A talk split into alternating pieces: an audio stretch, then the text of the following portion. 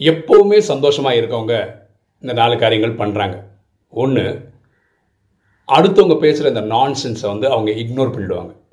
ரெண்டு அவங்க ரொம்ப கம்மியாக பேசுவாங்க.